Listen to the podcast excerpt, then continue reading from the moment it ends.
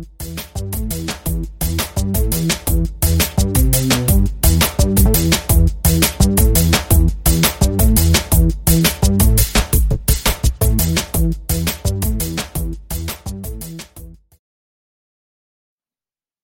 ーテックポッドキャストの放送を始めます。こんにちは。テーテックポッドキャストです。このポッドキャストは Google の無料の人工合成音声でお送りしています。多少音質が悪いですが、ご容赦願います。このポッドキャストは、非エンジニアの私が気になるテックな話題を適当に話すだけの内容です。今回は100円ショップのグッズ2つについて話したいと思います。私は貧乏なのでどうしても100円ショップの話が多くなります。100円ショップのグッズのポッドキャストはアクセスも少ないのですがネタ不足なので話します。本当に地味なグッズの話になります。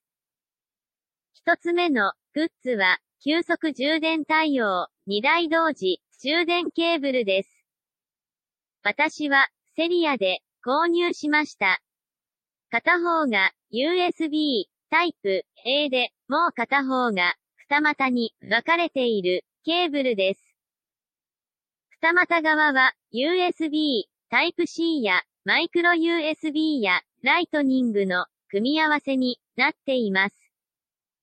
人気があるのは iPhone でも使える USB Type-C とライトニングの組み合わせみたいです。この手のケーブルは昔から需要があり、ヤマタのオロチ、ケルベロスなど三つ股以上のケーブルもありました。それの100円のものが2台同時充電ケーブルになります。お金がある人はどんどんガジェットを買い替えるので、最新の USB Type-C だけで十分なのかもしれません。私はお金がないので、いろいろな端子が必要になります。ネット記事のテストによれば、急速充電対応らしく、それなりの電流が流せるようです。私は普段タブレットとスマートフォンを持ち歩いているので、二口の AC 充電器を使っていました。